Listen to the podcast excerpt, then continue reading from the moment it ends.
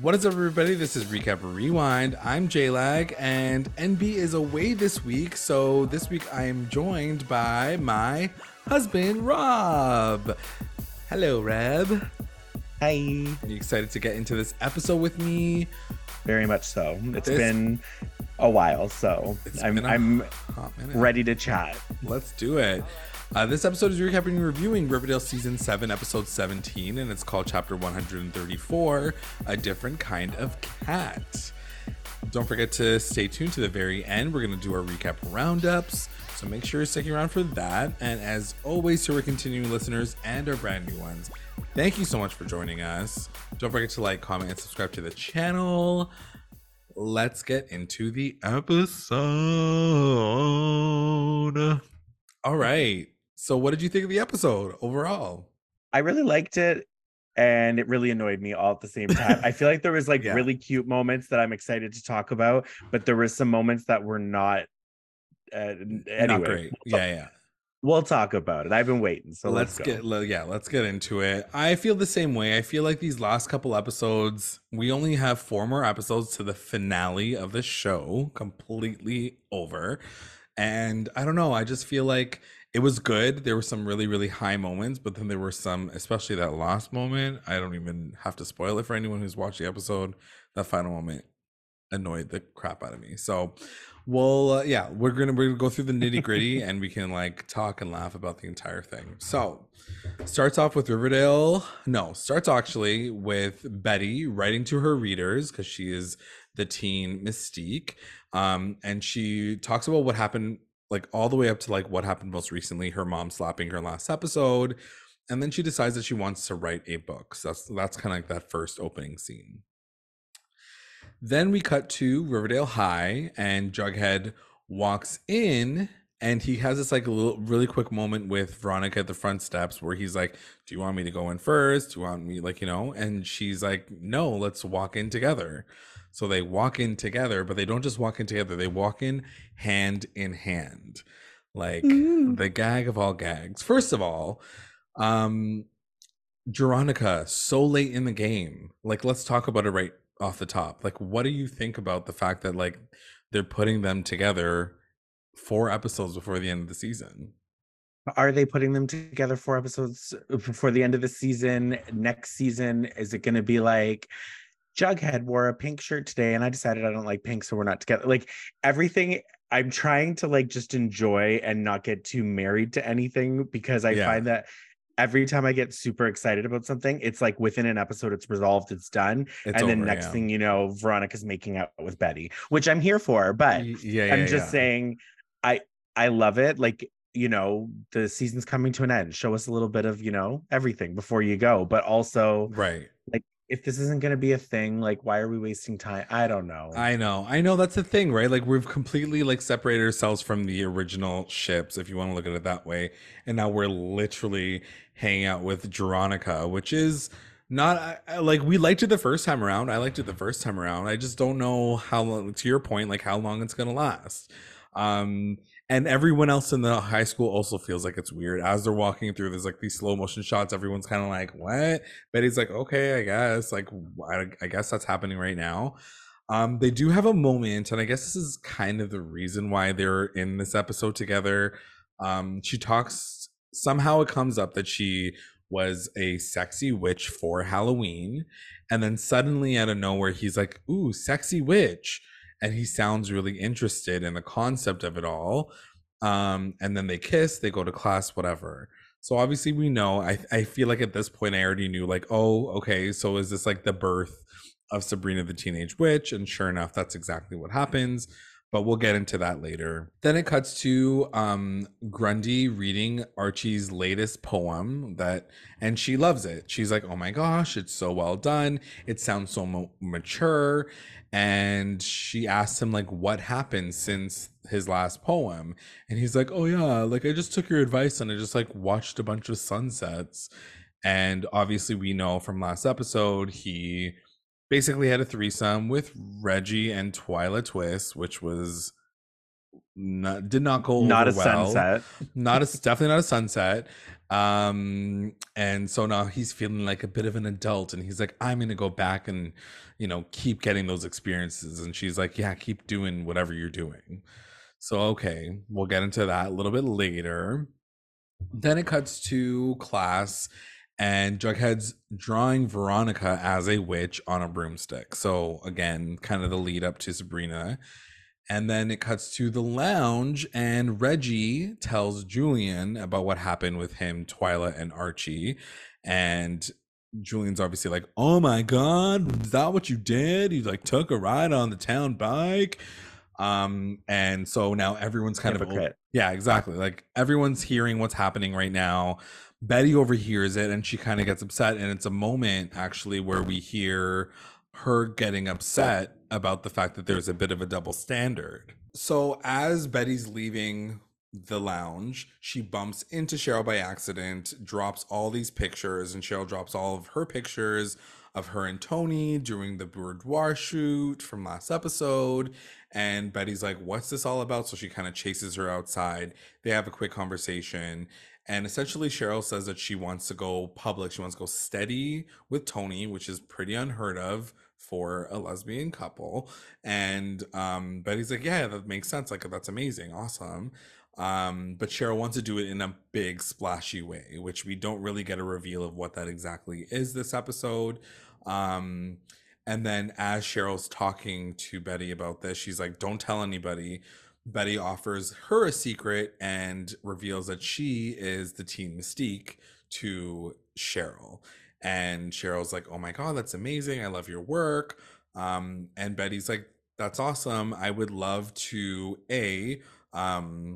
maybe put some of your pictures into my book, and B, like, would you be willing to take a few pictures of me for my photo shoot, like for my book? And Cheryl's like, yeah, absolutely. I'll get Tony to come over. We'll come over and we'll do a bunch of photos for you. That sounds awesome. So nice setups. Everything's like looking really cute. Like at this point in the episode, I'm like, this is going somewhere interesting. A little chaotic in the beginning. Like the thing is, I liked it all. Like, first of all, the one thing that I will say about Betty being an ally, when your homegirl sits in front of you and says, yeah, like I'm a lesbian, I'm going steady, like whatever, which to clarify is not heard of for lesbians at that time. That was like a big, obviously, as we know. Yeah. But then Betty's like, no, girl, like here's my tea, so that like you don't ever have to sit there and be like, but you know all this about me. Like, I'm going to give you an olive branch, which is like, I'm the girl that writes this. And the fact that she was like, why don't you tell your story? Give me those pictures. And then meanwhile, like, if you just look at the setup of it all, Archie's like, oh, I'm a poet and like, whatever. And then Betty's like, how come Jughead and Veronica are together? Then Cheryl's like, I'm a lesbian and drop my photos everywhere. Like, I was like, what is the storyline we're following here? Because It was all building up. But I did think it was a really sweet moment between Betty and Cheryl, and I was kind of excited to see where they went with it. Yeah, for sure. And it does, like, you know, it leads to something kind, I mean, interesting is a word that you can use for that. So anyway, then it cuts to the Babylonium, and someone walks into the theater. Like, you don't know who it is at this point. And then while Jughead is showing Veronica this teenage witch drawing, Clay comes in and he's like, you need to come and see who just showed up at the theater. And sure enough, it is our very own Josie freaking McCoy. How did you feel about Josie showing up to Riverdale? It was like a slow gag for me, because the entrance historically in Riverdale, that entrance always leads to a villain. True. So for a hot second, I was like, if all this is just because Veronica's mom is back now that Hiram's gone, like I was very confused. I was like, who's pulling up to the theater? Like, so to see that it was Josie, I was super excited. I also was super excited because of like the look and everything. Like to me, it was, I would say one of Josie's best looks and like vibes. Like I was living for it. Yeah, for sure. I mean, like she comes in like a actress, like she's like this musician, theater person. So I loved her vibe this episode. But anyway, so we meet her for the first time in this world. She's obviously like aged higher than these kids, even though they all look the same age. And she says to Veronica, she's putting out her first produced, directed, starred in motion picture, but she wants to do a test screening at Veronica's theater. And the film is called Going Uptown, which is based, I looked it up later, it's based on a film that is based off the musical Wild Party, starring Eartha Kitt. Eartha Kitt's an amazing Black actress of the years. She's a bit of an icon. If you don't know who she is, look her up. But after learning this, I did see a lot of Eartha Kitt inspiration in Josie's character, which I thought was really, really cool, that she was kind of pulling from like some real historical stuff. They also talk after she shows the film, like, because she's like, oh, I just want to see like if your theater is going to be able to handle my film. That was kind of her first test. So they play the film. Everyone's so happy. Clay and Kevin are like crying at the end. And then they have a drink afterward. And Veronica basically offers to take her around town. She's like, you know, first of all, we should do a premiere and like just like call it a premiere and like do the whole thing. And I almost called her Eartha Kitt. Josie basically says like, no, I just want to like see if this is the right vibe for this town, for this you know, for this film. And so Veronica says like, yeah, I'll take you around town, you can check out everything. It's super, super hep, I guess that's the word, like super hep, like happening, like maybe that's where it comes. I have no idea. I was lost on that one. And she says that she's gonna stay with her at the Pembroke, and already you can see like some really cute chemistry between her and Veronica. They've always had good chemistry, but like to see them back on screen together, it was like such a, I don't know, so refreshing. It felt very I don't know, it felt like kind of like old school, but like not, obviously not in the same world, it's a different situation completely. What did you think of seeing Josie for the first time in a very, very long time? Honestly, I loved it. Like I said, I think this is Josie's best vibe. I think she nailed the like overall of like the essence that she needed to give. It wasn't like, I didn't feel distracted by how she was acting it.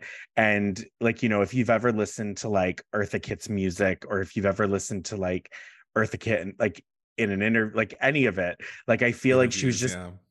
She was just giving very that like sultry and like, I don't know, she had a very specific way that she spoke, or the kid spoke in a very interesting, beautiful way, in my opinion.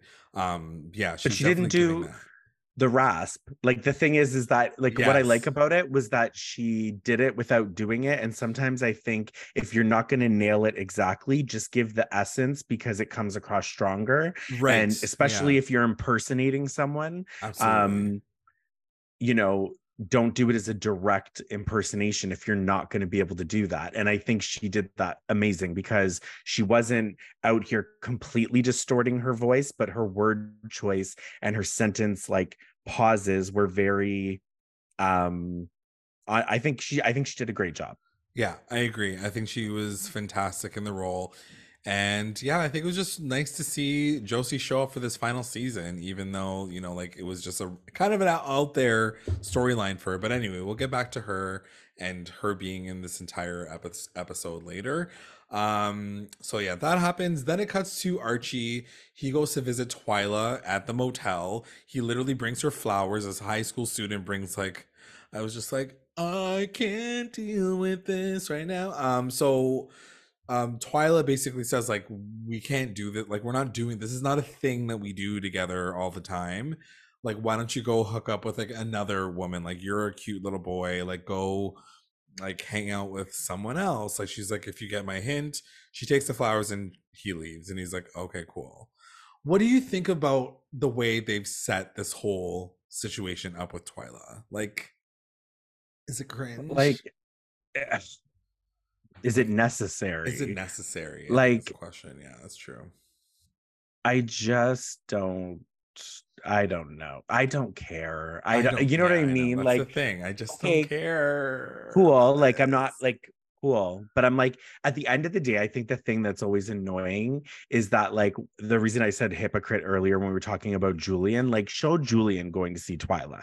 Like, the one running his mouth, always doing the most, he should be the one that's popping up at Twyla's door. Now, I don't know that I believe that after that first experience with Reggie, I don't know that I believe that Archie's character would have showed up with flowers. I get the image, like, they were showing this, like, wholesome boy being like, brought you flowers. I just don't know, even at that time, if a teenage boy would be like, I'm gonna go back and see the town prostitute, let me just stop by the florist and get a nice little bouquet. But right, Twyla taking the flowers and being like, get it, girl, as you should. Yeah, exactly. Hustle these men for anything, $1, flowers, whatever they got, take it all. Yeah, absolutely. I mean I get that his character would probably be the one to have done that. I just don't feel like it feels realistic at all. I mean, we do know that Julian did hook up with Twyla to, like, lose his virginity. Like, we know that that's the part of that story. But outside of that, I'm just like, why, Archie, are you going back for this, like, similar experience? Like, there's not much, like, he clearly didn't learn much from that first experience that he thinks that he needs to go back a second time to get more experience. Like, it's very bizarre. And I'm like, that's just called hormones, whatever you want to call it.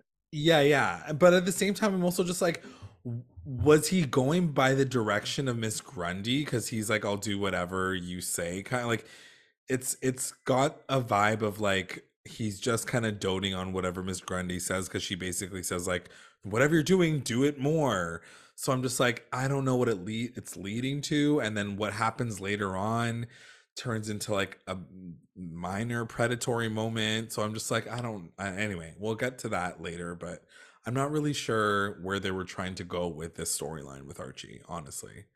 So then the next scene is Cheryl and Tony going over to Betty's with like a bunch of like film equipment and taking all these photos. I don't know how they just like decided to like walk through the front door without Alice seeing anything or like thinking that it was inconspicuous, like this random thing that these two girls are just walking through the front door with like literally a backdrop, lighting, this gigantic camera. Like, okay, like let's do the damn thing. But yeah, I guess a cute, quick moment. I don't know how to feel about these random scenes that we keep getting. I was so apprehensive. I thought for sure that Alice was going to bust it. I was like, if you're doing all this for Alice to walk in and be like, because one minute Betty can't flick her hair without Alice popping out of a closet or jumping out of a lamp. The next thing you know, they're hauling in a full boudoir photography setup, which back then cameras were like big boxes. Massive, yeah. And I was like, if all of this is just for Alice to throw a fit, like I'm going to lose it. But cool, whatever. I think these are the cute moments that I say that I was living for, because I was like, honestly, we've all invested so much time. Just give us some fan service. Give us a few cute moments between the characters and let's call it a day. Yeah, exactly. Okay, so then that happens. Then it cuts to Riverdale High the next morning. And Tony and Fangs, first of all, when did Tony basically become like Fangs' like manager? Like, did I miss an episode where like she's just like took on this role of like, Fangs is going to perform, he's going to become the best of the best? Like, where did that even happen? Like, I don't even know. They ride for each other. Exactly. I was like, sure, Tony, go get it. So Tony and Fangs approach Veronica in the lounge and basically say, I heard that Josie is in town. We're going to get him to perform in front of her. Just letting you know that that's what's happening at the Dark Room. Cool. Everything's good to go. Veronica's like, wow, like news travels fast. Then it cuts to Archie bringing Miss Grundy and Apple, and he says he's going to be performing a poem at the Dark Room as well, and that she should come see the performance at the Dark Room. And she's like, I would love to, for my favorite student. So already I'm just like about to like throw up in my mouth a little bit. Then it cuts to Pep Comics, and Jughead shows Mr. Fieldstone the Teenage Witch concept, and Fieldstone loves it, but also he's like, because it has to go through like a tribunal, can you just like change like basically everything? He wants him to change her hair, he wants her to be a blonde, You need to change her name. Veronica's too sexy. It sounds too like sultry and curvy. And he says like change her outfit completely. She can't wear what she's wearing right now. It's too racy. So like give her a bunch of different vibes, different energy. We all know it's walking toward Sabrina the Teenage Witch. What did you feel about this moment? Here's my thing. It's the fact that he was like, they will never go for a witch.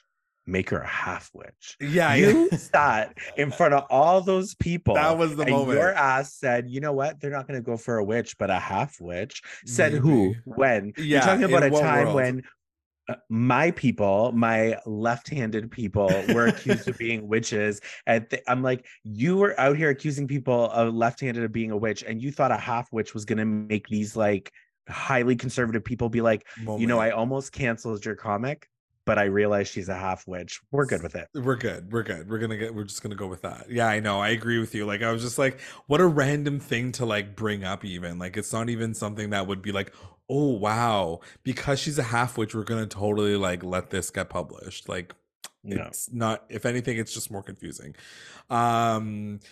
Anyway, so that happens. Cool. Then it cuts to the photo dark room.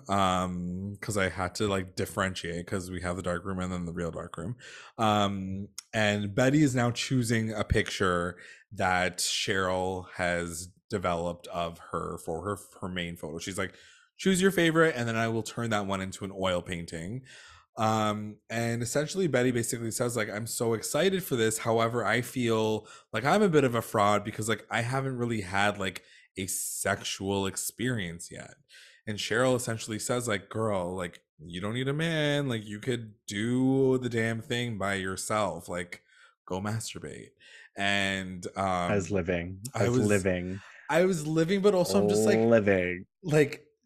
Like Betty learning about sex this season has been so interesting because she's been both extremely open with her sexuality as a person, but also like extremely like no knowledge whatsoever as to how any sex even happens. Like a few episodes ago with that whole thing with Fangs, and she was like, how did Midge and Fangs get pregnant? Like, how did that even happen? Like she acts like she's so like not like with it at all.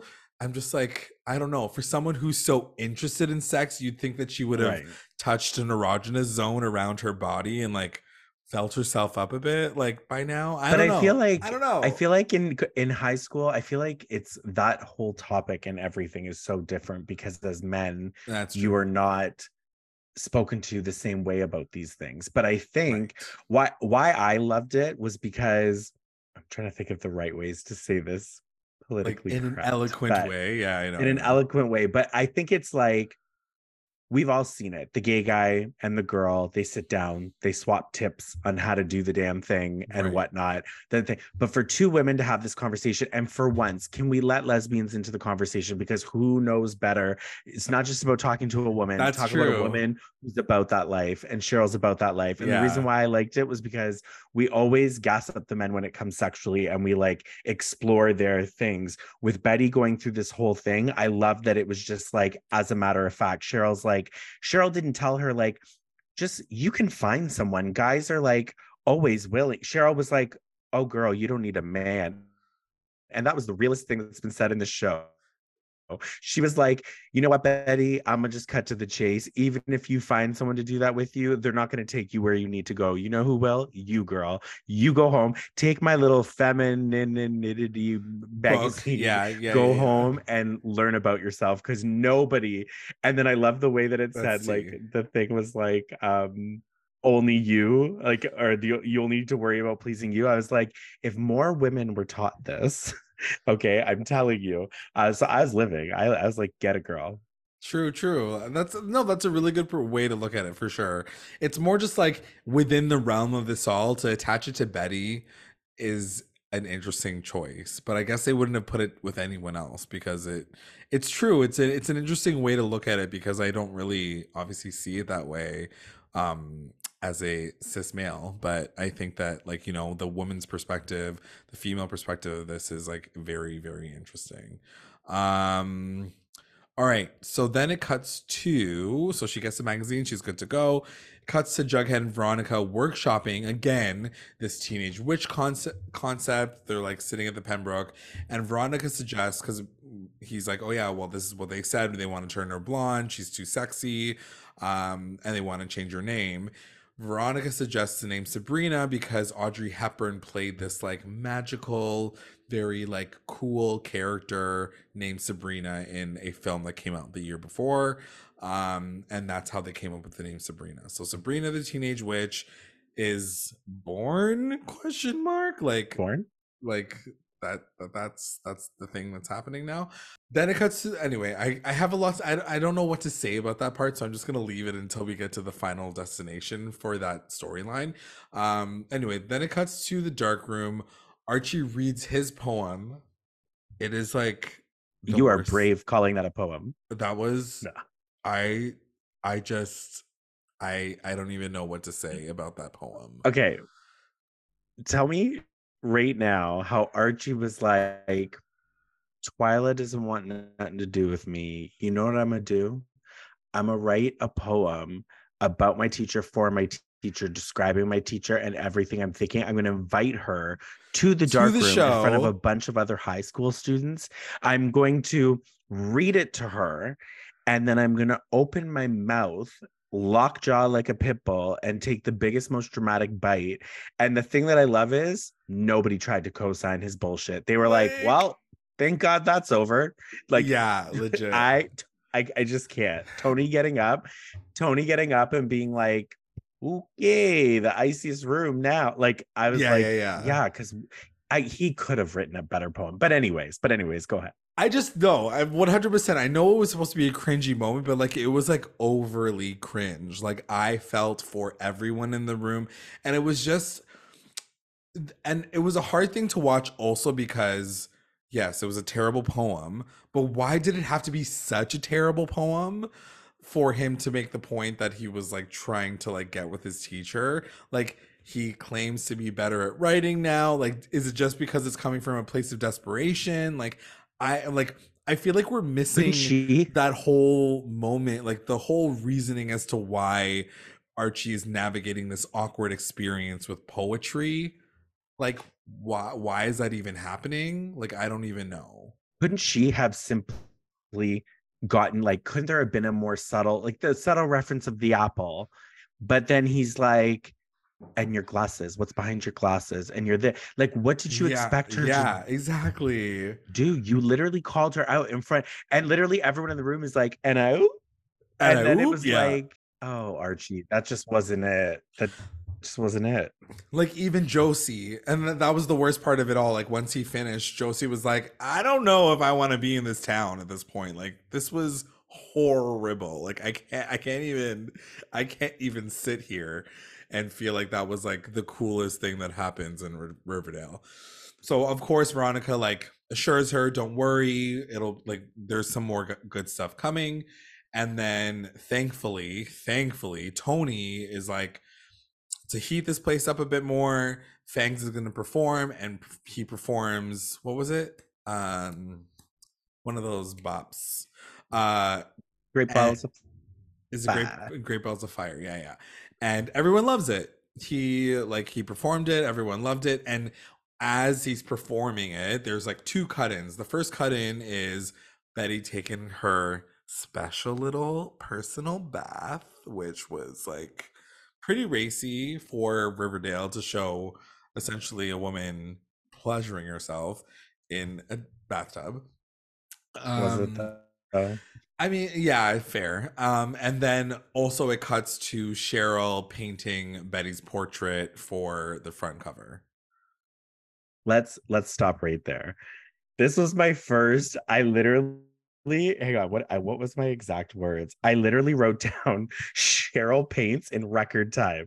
Like, when I tell you that it was like in any other movie where there's like an oil painting, the storyline is always like, oh, you're still going to the garage to work on that oil painting of yours? Yeah.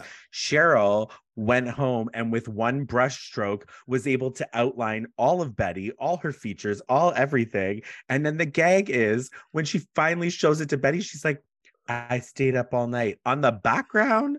Girl, yeah, that painting was painted. The show wasn't even over at the theater and you already had that painting. So what did you do when you got to the background and smoked a joint and then it took you all night? Like what? I don't even. And that's the thing too. I'm just like, everyone who is an actual oil painter knows that it takes like literal weeks for it to even dry. So you wouldn't even travel with it. Anyway, whatever. Logistically, clearly Cheryl is an amazing painter and like did the damn thing, but okay, cool. Like why we're going to the logistics of a painting and portrait when none of this show makes sense. Like, I don't know. I don't even know why you bother. Okay. So then it cuts to Josie talking about Fangs' performance. She's like, oh my God, he's such a talent. She wants him to play the bongos while she performs something called a song. I guess I want to say it's like a spoken word song called A Different Kind of Cat. And it's originally performed by Eartha Kitt herself. So I went to watch that and it's very similar in terms of like having a chaise lounge and she's like talking and singing. Really that was cool. Her style. Yeah, really interesting way to like perform because we've seen Josie like belt it and she's obviously a talented singer, but to see her do like spoken word in the style of Eartha Kitt in this time period, like this is the only time this would ever happen. So it's cool that they took advantage, I will say, of putting her into this moment. So I really like that. I love it. Yeah, it was really, really good.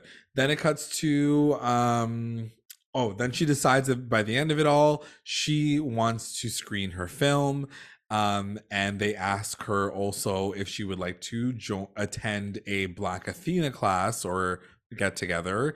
They explain what it is. It's a literary group for all the Black students of Riverdale High. And she's like, absolutely. That sounds amazing.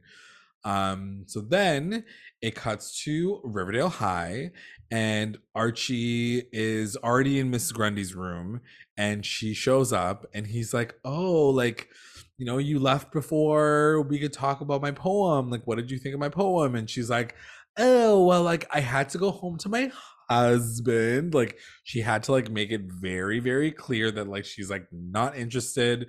Just letting you know, like Grundy is off the table. Which, of course, is something that I'm sure a lot of people are still arguing about in terms of like why Grundy, she was the big pedophile from the first season, took advantage of him. This is her like retribution moment, obviously, but like they're really pushing that she has like zero interest in Archie romantically. And he, if anything, is going to be pushing any of those feelings that you would have for a teacher, which I guess are possible, but like, why did they even go with that?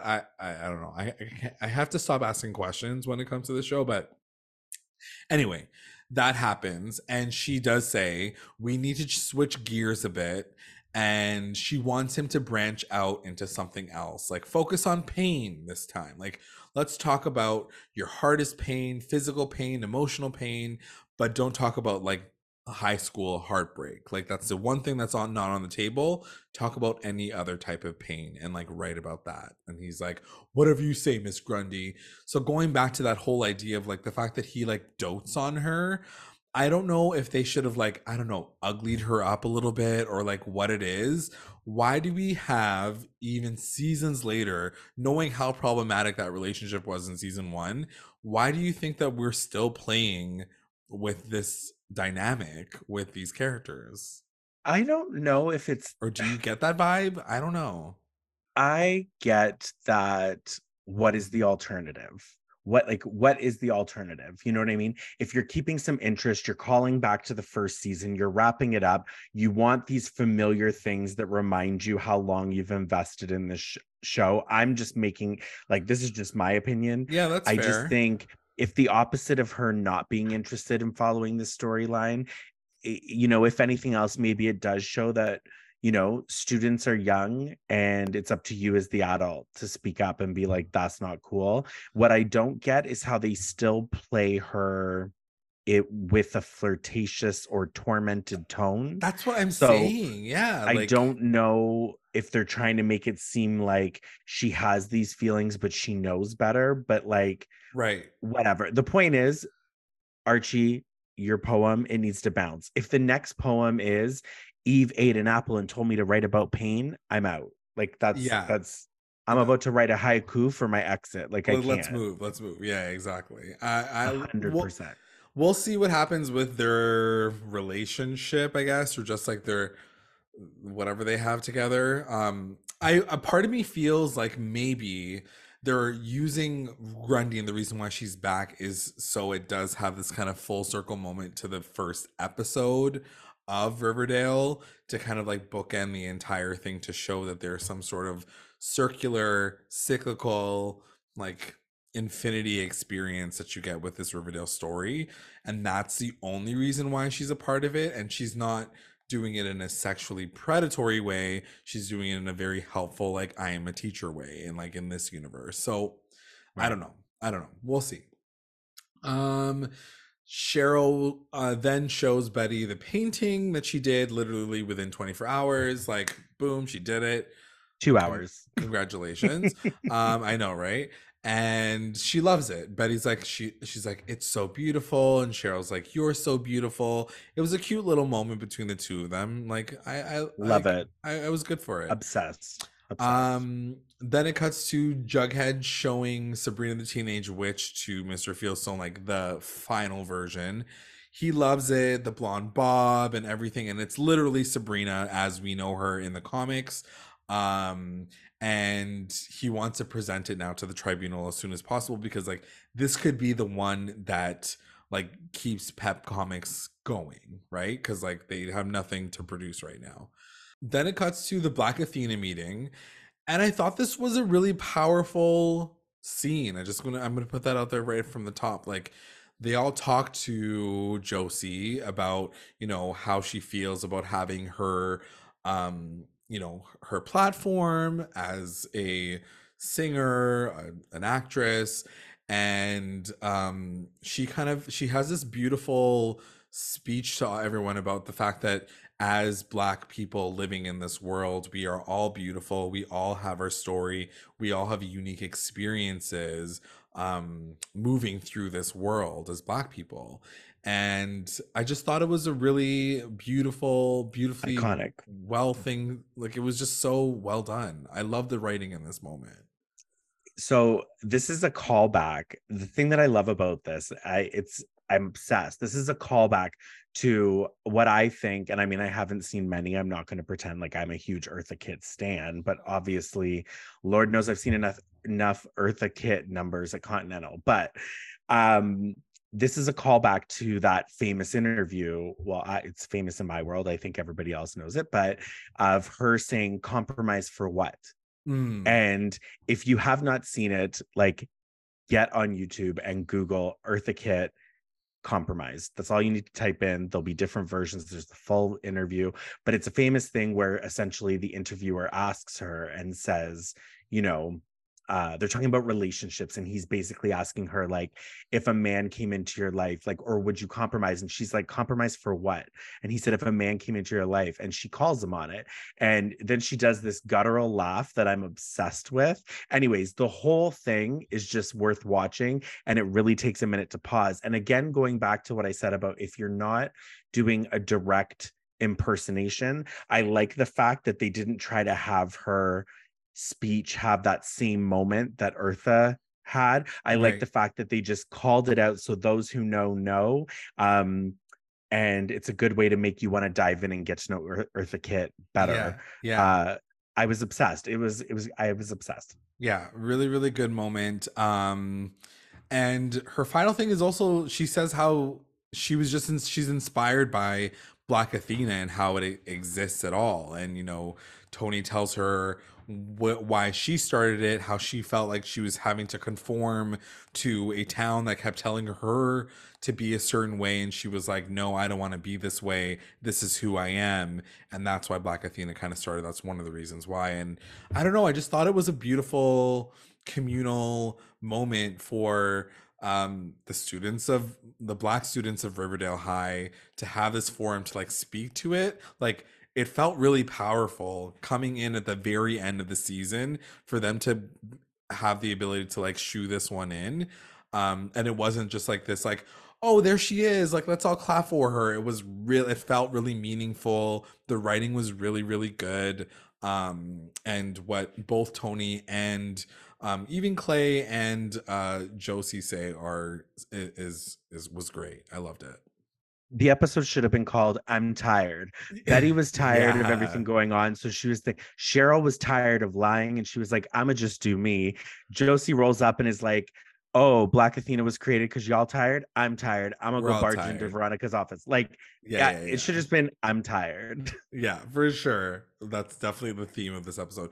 So then it cuts to the Babylonium, and Josie says now, like after having this meeting, she's like, "I want Veronica to do or to put this premiere together." Originally, she didn't want to do it; she just wanted to do like a test screen, but now she wants to do a premiere. It turns out that she kind of fibbed to Veronica and said like she's doing this essentially behind like all studios' backs. Like she financed this herself. She wanted to really put this thing out there, and it was because it was adapted from the Broadway that she was so famous for. And they were making a movie when she found out they were making a movie version of what she's been performing on Broadway. It turned out that the studio wanted to bring in a white actress, and so Josie talks about the fact that, you know, like, I am a talent, I know that I can do this, that's why I put this out there, and now I want this to be out there for people to see. And I thought this was also a very powerful moment, watching Veronica and Josie like really pour herself. Like, Ashley Murray, the actress, is, I feel like she really showed a lot of talent. Like, we've seen her throughout the seasons, but something about her in this season and this episode like felt so much more, I felt way deeper. Like, it hit me in a place that like hasn't hit me with Josie's character at all. And after all that said, Veronica says, I'm going to put up the best premiere you'll ever see. They're going to want a bidding war for your film after I'm done. Loved it. I just thought it was so good. Sweet moments that made me say, like, just give us what we want. Just give us what we want. Give us the fan service. This is exactly what we need. Exactly. So then it cuts to the phone call with Fangs and Midge, the blah, blah, blah. Fangs basically says he got a meeting with a producer in New York, Alexander Cabot, which is, of course, a shout out to Katie Keene. And she's just happy for him. She's like, yay, you're like making it big. Like, this whole thing is happening. Again, I don't know how I feel about Fangs and Midge. Why are they getting any airtime to begin with? At least she's showing now. Like, she's a little pregnant, like, you can see it. Before, you couldn't see shit. So like, I don't know. How do you feel about this relationship that they keep throwing in your face even though no one asked for it? I don't know. You know what it is, sometimes it feels like when you see, you know, when you see aerial shots of all the highways crisscrossing all over each other, and you're like, who could drive on that? It's like, am I supposed to be following like Tony and Fangs as like manager performer duo? Am I supposed to be like Midge and like Sisters of Quiet Mercy? Like, I don't know. I like Midge, nothing against anybody, I just don't know. I'm like, okay, this is a good filler scene, like, next. Yeah, I just don't know what their purpose is, honestly. I don't know why we keep seeing these scenes. Like, it doesn't make any sense to me at this point. Anyway, so then it cuts to Pep Comics, and turns out that they, sure enough, reject the freaking comic that of Sabrina the Teenage Witch. And later, the next scene is the Pembroke and Jughead basically telling Veronica what happened, and Veronica says she's ahead of her time. Like, that is the reason why they didn't go with it. And then, are we going to talk about the suit? Yes, we'll get to the suit in a second. But before the suit, now that this whole Sabrina the Teenage Witch storyline is over, like, what did you think the purpose of it all was? Was it just to show that there was, like, the inception and concept of Sabrina, like, gets like a shout out? Like, what was the purpose of that at all? I think, listen, they had to do something with Jughead and the comics, but yeah, I will say, if we're talking fan service, yeah, throw it to Sabrina. Now, would I have died if Sabrina had walked in and been like, we gotta talk because, like, you're gonna bait my scene, it's a wrap? Yeah, I would have lived. I would have fallen out of my chair. If, like, you know, but I will say this. And again, this is like on no basis, so don't come for me in the comments if you're like, everyone knows this and I don't.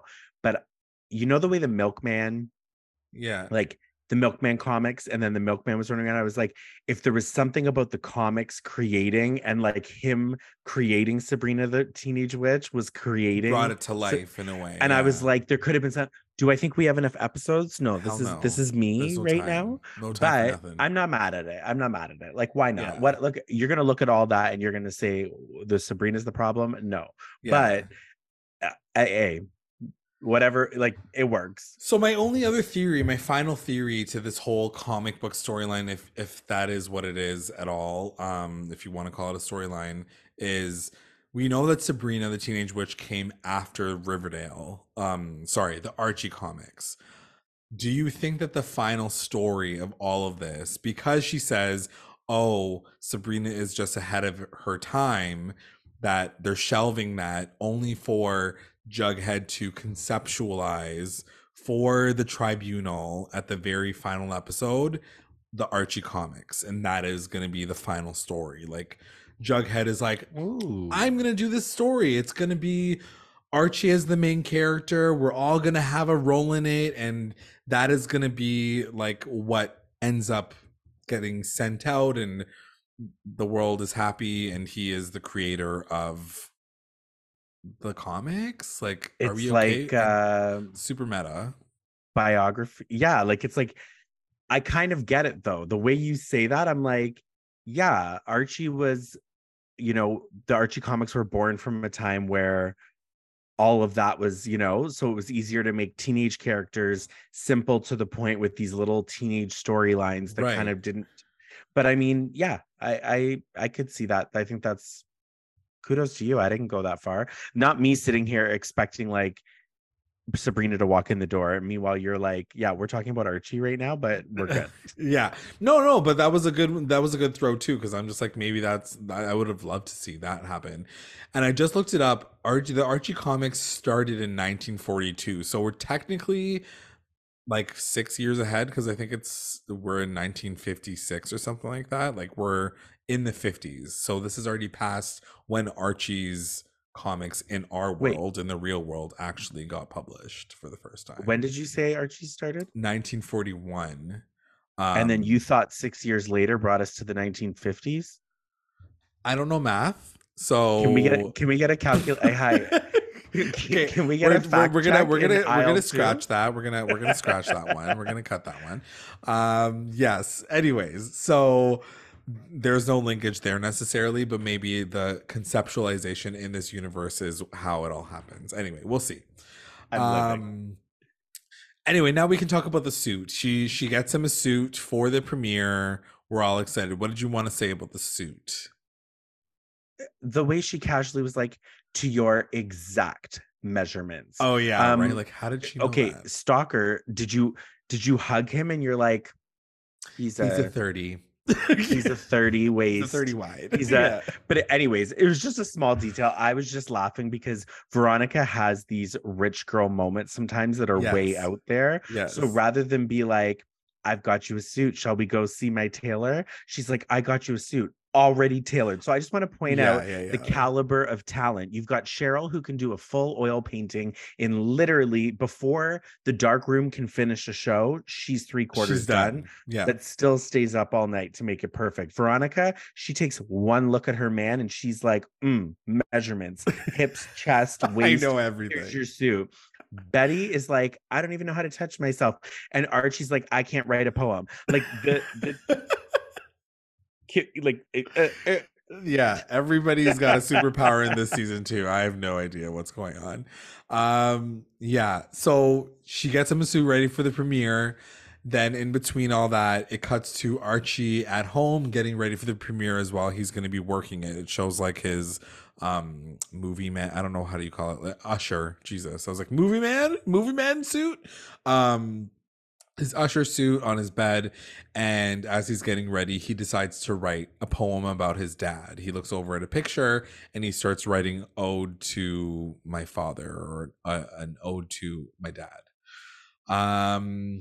And so then it cuts to the premiere, this movie premiere that they set up to for Josie. I was so excited to see her like get all the accolades, like everybody's snapping photos of her. She gets to put her hands in concrete in front of the theater.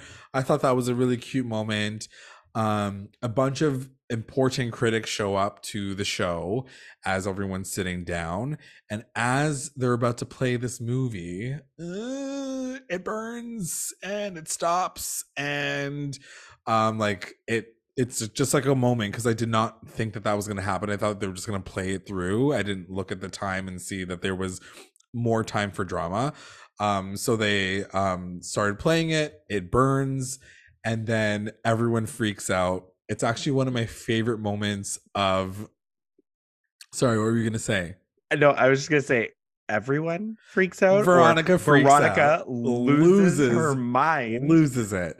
Because Clay and Kevin have to like now cut it, splice it, and put it back together, and then re-reel it.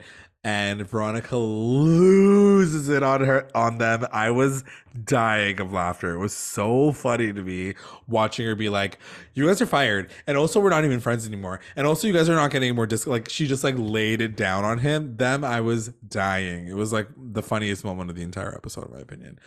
So funny. And I have to admit, I had like a moment. You know, sometimes I'm either dead on or I'm way off. Yeah. So I thought she was talking to them like one at a time for a hot second, because she's like, "You're fired and we're not friends anymore." I was like, one at a time. And then I got it. But like for a split second, I was like, well, how come he got fired and he just loses his friendship? Like, yeah, what? Exactly. Yeah, no, that's funny. But yeah, she loses it on them. Josie tells them like, "Calm down, everybody chill. This has happened to me before. Like, I'll sing a song. Like, how much time do you guys need?" They say, "We need just about 6 minutes." She's like, "Cool, I'll sing a song out front. Let's do this." So then she sings a song called "Going Uptown," which is the title track, which is a real song, but I think it's called something different in the real world. I forgot what it's actually called. But really good performance as well. Like, she gets to have two performances this episode, which I was really, really happy to see. Ashley Murray is just a freaking talent. Like, she did such a great job in this role.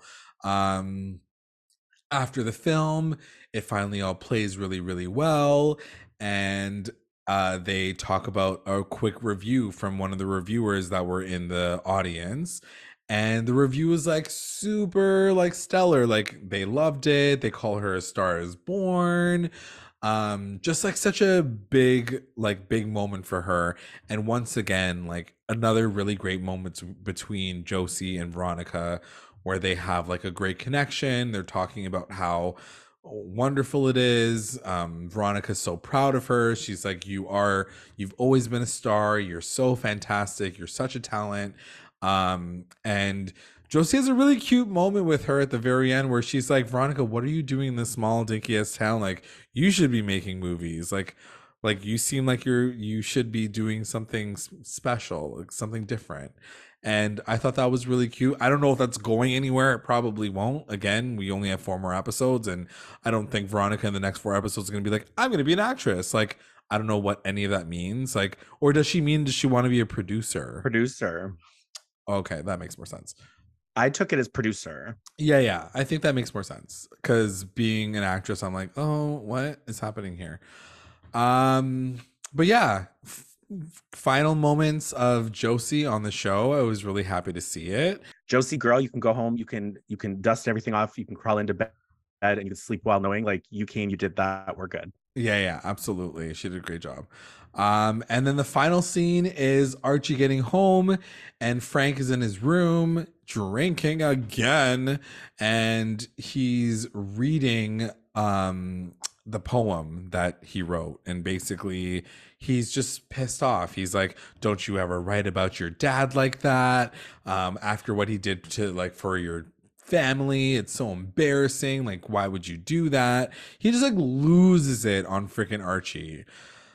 And then the episode is over, and then that's the final thing that we get from Frank and Archie, and it's like a very devastating moment to finish this episode on. What did you think of the final scene? I should just talk and you should just bleep out everything that I'm about to say. No, I was irritated. You know what it is?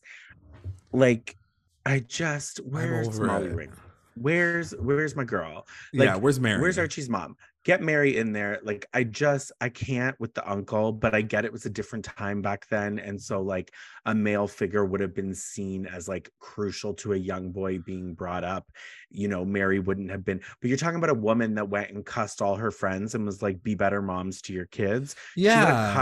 She would have cussed Archie's uncle and sent his ass packing. The only thing I don't understand, and I want to really say this, God bless Luke Perry, God rest your soul, but he exited, and you took the nicest, most ethical character, in my opinion, and you replaced it with his evil brother for majority of these seasons. Like, Frank, ain't nobody got time for you. Your name is good for one thing, hot sauce. I'm not out here trying to listen to you talk to your nephew. Like, nobody cares. Like, nobody. Yeah. Like, Frank, 100%. Man. Also, like, we're already getting it from Alice and Cheryl's death. Can there be one beacon of hope in this goddamn town? Well, I agree with you 100%. And I feel like they put it towards the end of the episode, or this final scene, because likely, just like we did for Alice, which I still don't feel like she got her, like, full retribution moment at all. I mean, she slapped her daughter last episode, but I think they're going to try to do this a little bit of backtracking with Frank in the next couple of episodes, and really just show his pain, because that's the only way out of this, is showing that, like, I know, pull out the violins, but, like, I feel like that's all we're going to be getting. It's going to be him saying how much he misses his brother, and that's really why he's feeling, putting so much pressure on Archie, and he wants to fill his shoes, but he could never fill his shoes because he was the younger brother. And I can write the whole damn thing for you. But yes, but the way he's like, oh, blah blah blah. If the idea is that character was always just perfect, like, right, was always just a loving, you would know that you're not like your brother, and you would know, like, it's not like he got angry and was like, you're just like your father, and stormed out, like, sensitive, like your father. Like, what is the, like, which storyline are we anyway? Useless waste of my time. I know, I'm over this whole storyline as well. Like, I'm so over Frank, I'm so over him having this attitude. I thought we were past it, and now he's, like, just jumping in at the very last minute to cause a problem. And I'm just like, you're right, where is Mary? Tell him to get the fuck out of the house, and be like, he can grieve his dad however he wants to. If it's writing a journal, at least he's not, like, doing drugs or bullying people. Like, fuck, like, relax. Like, I don't know. Anyways, that is the end of the episode. We are, like I said, this is the fourth, 17, 18, 19, 20. We have 3 more episodes before the end. How do you think that Riverdale's going to end, since I have you on this pod? What do you think is going to happen? I think that a whole bunch of things are going to happen, and then all of a sudden Tabitha's going to show up, and then everyone's going to go, oh my gosh, I'm not in the 19 whatevers. I don't know. Here's the thing, I'm going to pretend like I got these gripes, but I'm going to watch it. I'm invested. I didn't come this far to then stop watching it. So yeah, absolutely. Do you guys, like, cool, like, we're here, this is our, like, this is a guilty pleasure for me. I love it, like, whatever. And I love what I love, and I love what I don't, and I like to complain about it when I complain about it. But I think that this is all going to be wrapped up in the next couple episodes, and it's going to just somehow, Tabitha will have finally, it's going to show her untangling one last thing, and then bam, you know what I mean? Like, I don't know. Make sense. I honestly, I'll be there eating up every moment. Yeah. No, that's, I love that. Yeah, it's true. At the end of the day, we're already at the very end. Doesn't really matter what we want or hope for. We're going to get what we're going to get. So just strap in and watch this hot dumpster fire of a show. Just take it to the end. All right. Are you ready to get into our recap and roundups? I am. Recap roundups. Best moment. What is your best moment? You know what? I see, this is hard. These were hard for me this episode more than ever, because I feel like I'm not going to give you a straight answer for any of them, but with good reason. So my best moments were the best moments of every pair. I loved Cheryl and Betty having their moments together. I loved Veronica and Josie, things that were nice. Jughead and Veronica having a cute little moment. Like, I just... it's going to be over and it's going to be gone and I'm not going to see these characters. So give me all these cute little moments to be like, oh, like, yeah. I loved it. So for me, I'd say, you know, best moment, I'm going to give it to Josie and Veronica, and just them really seeing each other was, you know, knowing that we're so close to the end of the season. I just want to see everybody hype each other up, because I think when you're not a teenager who believes that any of this is so intense and you're just watching it for pure entertainment, what I saw were the actresses looking at each other being like, girl, this is the end of the road. Let's get some tears in our eyes. Let's have a moment together. We just did this like, for all these years. Like, I just want to see that, because I've only got 3 episodes left. So don't give me like the storyline. Yeah. But the point is, it was the best moment for me just to see them, because I know the actors are looking at each other and feeling those things. I love that. I love that. My best moment is when Veronica yells at Clay and Kevin. I thought that was like the funniest thing I've seen in such a long time. It made me laugh out loud. I thought it was really funny. I thought that Veronica delivered it really, really well, like being like, I hate you. You guys are the worst. You ruined this whole thing. The magic is gone. I loved it. I thought it was great. WTF moment. What was your WTF moment? Like, Archie's uncle, Frank. First of all, that wasn't even a cliffhanger. That could have happened in the first 5 minutes of the movie. I mean, of the show. Like, nobody cares. I don't care. WTF, Frank's popping off again. Like, who cares? Like, I can't even describe it to you any other way, because it's just WTF. Yeah, I agree. That actually was my WTF moment. I said Frank losing it on Archie about his dad. I'm just like, why did you all go that far? Like, it doesn't make any sense why you had to go so in on that. And also, like, as a cliffhanger, made no sense whatsoever. But also, I throw the WTF moment of like Twyla and Archie coming back to give her flowers. Like, what did he, like, why are we doing this again? Like, I didn't get that whatsoever, but okay. I'll give an honorable mention to Fangs telling Midge, Yes. that I'm going to get you out of there. What have we learned in all these seasons about the Sisters of Quiet Mercy? No one knows what kind of legal recourse they have. No one knows anything can get you sent in. And 90% of people bust their way out. So I don't know who Fangs thinks he's getting out with some money, but it ain't happening. And he's literally like, we're going to bust you out, as if they're going to go through the tunnels again anyway. So I'll see how that goes on. MVP. Who's your MVP? This was tough. I'm gonna throw it to Veronica and Josie, but really Josie.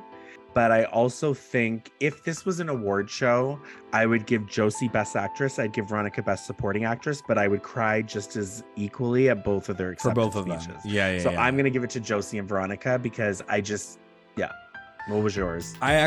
They were both mine as well. I couldn't choose between either of them. That was like what I put in my notes. It's so funny that we both had the exact same ones.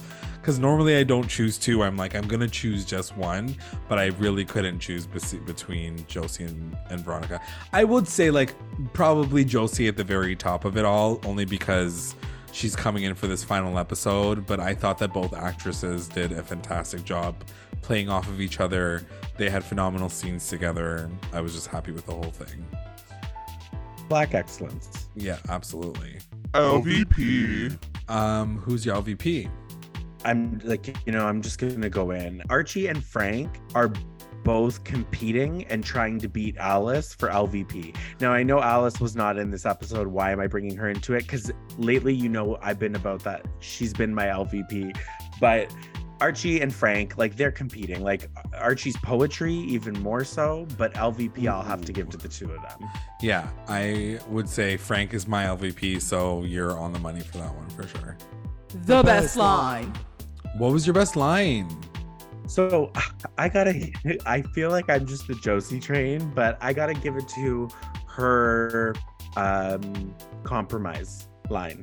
That whole speech, yeah, so good. More so what it represented, but it immediately made me want to go back and watch that. And like, I just think it was, I love it. Like, I think it was a great line. So good. Just because of what it represented and the history behind it. Yeah. What was yours? Mine was in the same scene, but it was from Tony when she says, "I was tired of this bogus town telling me who I was, tired of treading water in the Caucasian sea of opinions." I thought it was, like, I've never heard it, like, said that way, but I just thought it was really, really, really well done. Like, I thought the writing for that moment was on point. The Caucasian sea of opinions. Like, tired of treading water in the Caucasian sea of opinions. Like, that is mint. I need that on a shirt. I fucking love it. So good. Do you know what that translates to? What? I'm tired of having to deal with children that were raised by people like Alice and Frank. Basically, yeah, exactly. Literally. Like, fuck all those people. All right, so before we go into our listener roundups, we had a comment from @JiffyPopCulture saying Ashley Murray was fantastic on Riverdale tonight. She was giving Eartha Kitt by way of Dorothy Dandridge and gave a mesmerizing performance. So happy she came back for this, and that Josie McCoy got her Hollywood ending. Clapping emoji. And then we have our listener roundups. We have @Shoni5on saying best moment, the Josie stuff and Cheryl and Betty friendship, WTF, the Archie and Twyla / Grundy stuff, ? MVP is Josie, LVP is the writers and Veronica dating. Their comment on this was, this episode really wasn't my favorite. Like, I'm really disappointed in what they're doing with these remaining episodes. We just gotta take what we gotta take. That's this is all we're getting, y'all. @Sierran says MVP Josie effing McCoy. This Josie episode was so good. Again, like I've said all season, why now? But this is an excellent send-off for Ashley Murray. Also Veronica, she easily is the best version of herself this and last season now that Hiram isn't around. I do agree with that. Veronica is really, like, her character is super duper likable this season. I'm so happy about that. I love recap listeners. They know what they're talking about. Yes, absolutely. LVP, anyone that doesn't have any stakes in this plot, if there even is one, I want gone. Like Fangs, Midge, Frank, I need them out. I'm sorry, why did we decide in the 11th hour that Fangs and Midge need time and dedication when you've had storylines like Barchi that's been developing and growing since before the pilot and aren't getting enough attention? These final 3 episodes better be good, because they usually do pick up again quality-wise around this time. But this season's been a disappointment, so I won't get my hopes up. Oh, and Grundy too. Like, girly, you're a predator. Get out. Damn. Best moment, the screening scene where the film gets ruined. Veronica yelling at Kevin was so funny, and I love when they do scenes with handheld cameras because it just adds to the intensity. Overall, a really funny scene and helps me enjoy another filler episode. WTF, the Frank scene at the end. Like, why? Like, I wasn't even angry or annoyed. I'm just tired at this point. It's the same conversation over and over again, and we don't get anywhere. Like, it's really hoping we'd find out what's going on with these old white men, but we know nothing other than that they suck. But why? Best line, I stopped caring enough about the dialogue because nothing means anything. Oh my god. Call time of death. I know, right? At at Disneyland. Best moment, the Josie scenes with Veronica and Veronica. I know you didn't like them. You don't like them, but it was a win for everyone that shipped them since the early seasons. Okay, like, let's take it. WTF, the Archie and Twyla / Grundy stuff. I can't see any good explanation for this plot. MVPs, Josie, LVP, Uncle Frank for being him. And then final one is from @SweetToothWeirdo. Best moment, the Betty and Cheryl moments. They were adorable. Too bad they can't remember their cousins. That's true. I'm always whenever they're together, I'm just like, but you guys are cousins. WTF moment, Archie reciting his poem at the Dark Room and Betty's time in the bathtub. Both made me uncomfortable. It was hard to watch.